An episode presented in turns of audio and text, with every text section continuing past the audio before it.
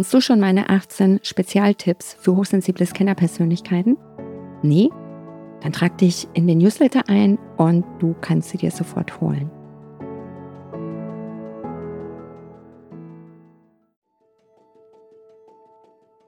Manchmal fängt der frühe Vogel nicht den Wurm, manchmal fällt der frühe Vogel erschöpft vom Baum. Soweit muss es aber nicht kommen, denn auch der frühe Vogel braucht irgendwann eine Pause. Herzlich willkommen zum Podcast Hochsensibel und vielbegabt erfolgreich. Der Podcast für außergewöhnliche High Potentials mit Herz und Verstand. Ich bin Bettina Maria Reuss Karriere- und Mentalcoach und unterstütze Hochsensible und Vielbegabte dabei, ihre Genialität zu erkennen und diese beruflich und persönlich erfolgreich einzusetzen. Für die heutige Folge habe ich mir ein Thema mitgebracht. Da bin ich selbst drüber gestolpert und dachte mir, oh oh, da erkenne ich mich doch drin wieder. Und zwar Prokrastination dürften viele hochsensible Scanner-Persönlichkeiten kennen. Ich höre es zumindest viel in Erstgesprächen oder auch in bestehenden Coachings. Aber es gibt auch die Präkrastination. Worum geht es da? Da geht es um den Stress, alles sofort zu erledigen. Als ich das gelesen habe, dachte ich mir, oh, da erkenne ich mich echt wieder. Das lässt mich ganz häufig schnell reagieren, schnell handeln, was jetzt beispielsweise auch im Sinne von Kunden echt gut ist. Aber es setzt mich selbst unter Stress und ich dachte mir, es ist ein echt cooles Thema, was ich unbedingt in den Podcast mit reinnehmen muss. Präkrastination ist also der Drang, alles sofort zu erledigen. Und das kann natürlich auf Dauer krank machen. Warum? Weil es setzt ja enorm unter Stress. Und es ist eben das Gegenteil von Prokrastination, also die Aufschieberitis, alles so vor sich herzuschieben. Rekrastination ist das unmittelbare Erledigen von Aufgaben. Und eigentlich klingt es ja erstrebenswert, oder? Als hätte man das Leben, den Haushalt oder den Job wirklich gut im Griff. Präkrastination kann aber auch zu enormen Stress führen und ist nicht besser als das Gegenteil, nämlich das Prokrastinieren. Beides kann in extremer Form zu stressbedingten Krankheiten führen. Und wie gesagt, also ich habe mich da voll drin wiedererkannt. Was bedeutet Präkrastination noch etwas detaillierter? Präkrastination, also mit Ä geschrieben, oder auch Präkrastination mit E, englischen Precrastination, ist der Drang, wie ich schon sagte, alles sofort erledigen zu müssen. Im Gegensatz zur Erledigungswut ist die Aufschieberitis schon länger bekannt. Wer schon mal lieber den Backofen gereinigt hat, als seine Steuererklärung zu machen, kennt das Phänomen. Und rund ein Viertel der Deutschen beschreiben es als ihre schlechteste Angewohnheit, Dinge aufzuschieben. Daten zum Anteil der deutschen Präkrastinierenden gibt es bislang leider keine. Auf den ersten Blick klingt das Präkrastinieren wirklich toll, oder? Alle anfallenden Aufgaben werden sofort erledigt. Die To-Do-Liste wird nicht nur einfach abgearbeitet. Das Ganze geschieht auch noch in erstaunlicher Geschwindigkeit. Das wirst du als hochsensible Scanner-Persönlichkeit auf jeden Fall kennen. Und davon träumen doch wirklich die Chefs und die Chefinnen der Nation, oder? Dinge, die erledigt werden müssen, dürfen nicht warten. Aber so erstrebenswert, wie der erste Blick einen glauben lässt, ist der Erledigungszwang nicht wirklich. Wer alles ASAP sofort erledigt, leidet irgendwann unter dem zunehmenden Stress durch eine immer wachsende Liste an Aufgaben, die zu erledigen sind. Dabei gilt für den Erledigenden vor allem eins, so schnell wie möglich Dinge von der Liste streichen. Hauptsache weg damit. Schwierig wird das, wenn die Aufgaben nur noch oberflächlich erledigt werden, weil keine Zeit für Sorgfalt bleibt. Zwanghaftes Präkrastinieren kann auch dazu führen, dass der Betroffene sich mehr Projekte aufhalst als andere. Da ich mich selbst darin wiedererkannt habe, bin ich mir sicher, es werden sich auch der eine Zuhörer oder die andere Zuhörerin sicherlich in dem Thema für die heutige Folge wiedererkennen. Woher stammt denn eigentlich der Begriff Präkrastination? 2014 ließ der Psychologe David A. Rosenbaum von der University of California ein Experiment durchführen. Probanden sollten einen von zwei Eimern bis zum Ende einer Strecke tragen. Einer der Eimer stand nah bei ihnen, der andere stand weiter weg. Beide Eimer waren gleich schwer und die Teilnehmenden durften frei wählen, welchen Eimer sie nehmen und ins Ziel tragen. Rosenbaum und seine Kollegen und Kolleginnen erwarteten, dass die Trägerinnen und Träger den Eimer wählen würde, der weiter hinter und somit näher am Ziel stand, denn das wäre kräftesparend und effizient. Überraschenderweise griffen die Teilnehmenden jedoch zu dem Eimer, der ihnen näher stand und mit dem sie eine weitere Wegstrecke zurücklegen mussten. Sie waren sozusagen bereit, eine längere körperliche Belastung hinzunehmen, in der Hoffnung, für die unmittelbare Umsetzung der Aufgabe eine Belohnung zu erhalten. Den Begriff Präkrastination wählten die Forschenden bewusst als Gegenüber zu dem bis dato bereits bekannten Wort Prokrastination. Statt Dinge aufzuschieben, die man sofort erledigen könnte, werden eben bei der Präkrastination Dinge sofort erledigt, die man besser später in Griff genommen hätte. Wie den Eimer ins Ziel zu tragen, der weiter vom Ziel wegstand, statt den zu wählen, der leichter und schneller hätte ins Ziel gebracht werden können. Aber was ist denn jetzt schlecht am Präkrastinieren? Nun, da gibt es eine ganze Menge, die das wirklich nicht so ganz prickelnd macht. Allem voran das steigende Stresslevel, gefolgt von oberflächlichem Arbeiten. Als nächstes weniger Sorgfalt beim Ausführen der Arbeit. Oder auch nach der erstbesten und nicht nach der tatsächlich besten Lösung zu suchen. Als weiteres sei genannt die mittelmäßige Qualität oder auch die hohe Fehleranfälligkeit, ja, diese Flüchtigkeitsfehler.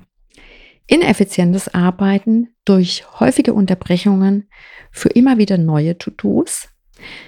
Somit verliert sich der Fokus auf die tatsächlichen Prioritäten und was kann aus all dem entstehen?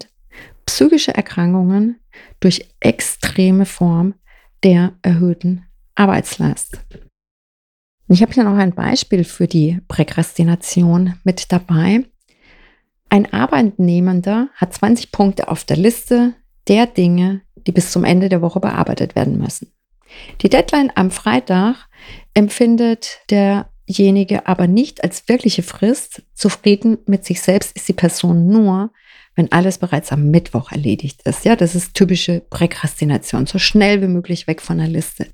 Die Sorge, nicht alles rechtzeitig bis Freitag zu schaffen, treibt sie zu einem viel zu schnellen Tempo an.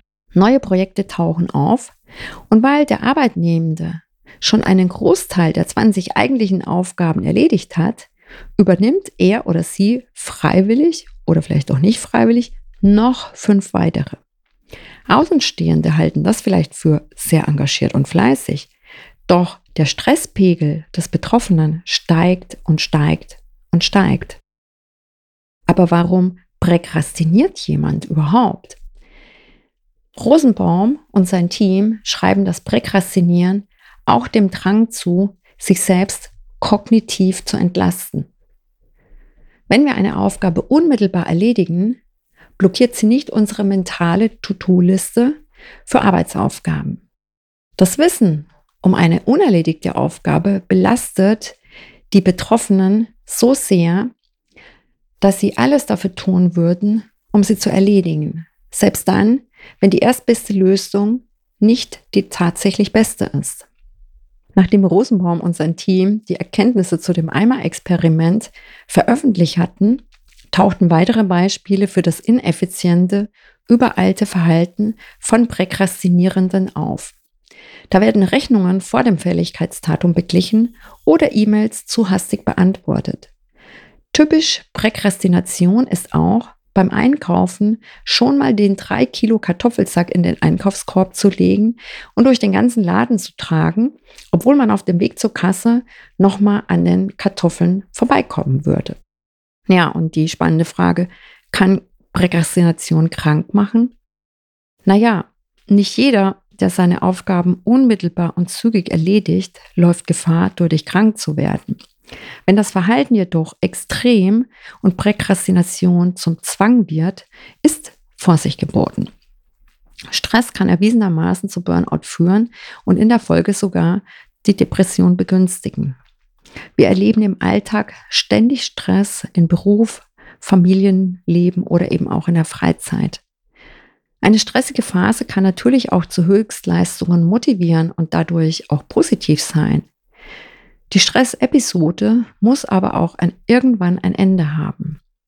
Denn bei Dauerstress kann die Regulierung im Gehirn versagen und durch die erhöhte Konzentration der Stresshormone zu Burnout oder auch Folgeerkrankungen führen.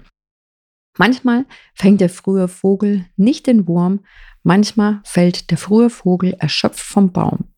Soweit muss es aber nicht kommen, denn auch der frühe Vogel braucht irgendwann eine Pause. Und was kann nun gegen Präkrastination helfen? Ja, allem voran ist es natürlich wichtig, sich des Verhaltens bewusst zu werden. In vielen Fällen ist der erste Schritt schon getan, wenn man sich der Präkrastination, also dem Zwang, alles sofort erledigen zu müssen, bewusst wird. Dann kann man auch die entsprechenden Maßnahmen ergreifen, um das eigene Verhalten zu ändern. Es ist gut, wenn man den Druck hinterfragt, also herauszufinden, woher kommt der Druck? Warum mache ich mir den Druck? Und bin ich es selbst oder versuche ich jemanden gerecht zu werden oder aus welchen anderen Gründen erlege ich mir den Zwang auf, alles immer sofort erledigen zu müssen? Wichtig ist es auch, sich Prioritäten zu setzen. Das ist natürlich leichter gesagt als getan, aber wir können versuchen, Prioritäten zu setzen. Also das, was sofort erledigt werden muss, das, was Zeit hat, das, was wir weiter delegieren können. Wichtig ist, sich zu fragen, welche Aufgabe muss wirklich unmittelbar erledigt werden. Zum Beispiel, weil man selbst oder Kollegen sonst nicht weiterkommt. Hier ist es gut, wenn man die Aufgaben nach Wichtigkeit sortiert. Da kann man sich natürlich beispielsweise das Eisenhower-Prinzip oder auch die ABC-Methode, das sind beides von mir gerne präferierte Tools, die ich für mich nutze. Ja, man kann sich das auch farblich visualisieren. Visualisierung ist generell für hochsensible Scanner sehr, sehr gut, wenn ich mir das aufzeichne, aufmale, aufschreibe, was zu tun ist. Was auch wichtig ist, sich den Überblick im Kalender zu verschaffen und sich den Arbeitsalltag oder auch die Arbeitswoche zu strukturieren und dass man sich da definiert, welche bestimmte Aufgaben erledigt werden müssen. Was auch ein ganz wichtiger Punkt ist, es ist keine Unterbrechungen, ja. Und gerade in der heutigen Zeit, wo wir einfach immer und überall erreichbar sind durch das Handy, durch E-Mails, durch die ganzen Push-Nachrichten. Ja, wir werden einfach so oft unterbrochen in unseren Aufgaben. Das führt zu einem Sägezahneffekt. Was heißt, wenn wir uns in eine Aufgabe reindenken, kostet das ja eine gewisse Energie. Und je öfter wir dann rausgerissen werden und müssen uns wieder in die Aufgabe neu reindenken, es kostet uns jedes Mal mehr Energie, wieder in die Aufgabe reinzukommen. Das heißt, erledige einzelne Unteraufgaben, ohne dich unterbrechen zu lassen. Ja, mach das Handy aus, die Push-Nachrichten oder auch bei E-Mails, die nur in Zeitabblöcken zu bearbeiten. Und lege dir Fokuszeiten, in denen du einige Zeit lang ungestört arbeiten kannst und schalte Kommunikationsmedien, Skype, Slack, Teams, E-Mails und so weiter aus, damit du dich mal eine, für eine gewisse Zeit der Aufgaben erledigen, ohne Unterbrechung fokussieren und an der Erledigung der Aufgaben dranbleiben kannst. Dann eben auch Konzentration auf die Aufgabe, das heißt Multitasking ist der Feind. Da können wir nicht konzentriert bleiben, auch wenn viele sagen, ich bin Multitasking, aber dann machst du in der Regel zwei Sachen halbherzig und konzentrierst dich nicht auf eine Sache und da eben lieber mit Konzentration auf die eine Aufgabe dabei sein. Was auch hilfreich ist, ist sich abends eine To-Do-Liste zu schreiben. Also die letzte Amtshandlung nach dem Arbeitstag oder am Abend sich für den nächsten Tag eine To-Do-Liste zu schreiben, aber die auch nicht völlig voll zu ballern, sondern da auch ein gutes Maß noch behalten. So, und der letzte hilfreiche Tipp, den ich habe, das ist sich einfach da auch Hilfe zu holen. Ja, kein Problem dieser Welt muss alleine gelöst werden. Und wenn man sich da eben selbst nicht mehr helfen kann, ist es manchmal auch wirklich ratsam, sich Hilfe von Profis einzuholen und die in Anspruch zu nehmen. Wenn es jetzt wirklich schon ganz schlimm ist, dass man sich psychologische Hilfe nimmt, man kann auch Seminare zur Stressbewältigung oder Zeitmanagement machen oder eben auch ein gezieltes Coaching in Anspruch zu nehmen. Das ist immer bei gewissen Themen und Herausforderungen eine Abkürzung, um schneller weiterzukommen und eben auch mal um den eigenen blinden Flecken, den wir alle in uns tragen und auf den wir uns selbst nicht schauen können, ja, um den einfach mal zu beleuchten. Ja, wenn dir die heutige Folge gefallen hat, dann hinterlass mir gerne ein Like bei Apple, iTunes oder Spotify. Und wenn du jemanden erkannt hast, ja, wo du sagst, ui, die oder der könnte präkrastinieren, dann teile diese Folge gerne mit Menschen, denen du damit eine kleine Unterstützungshilfe bieten möchtest. Und ich sage für heute, danke fürs Zuhören, ciao und ade, bis zur nächsten Folge, alles Liebe, deine Bettina.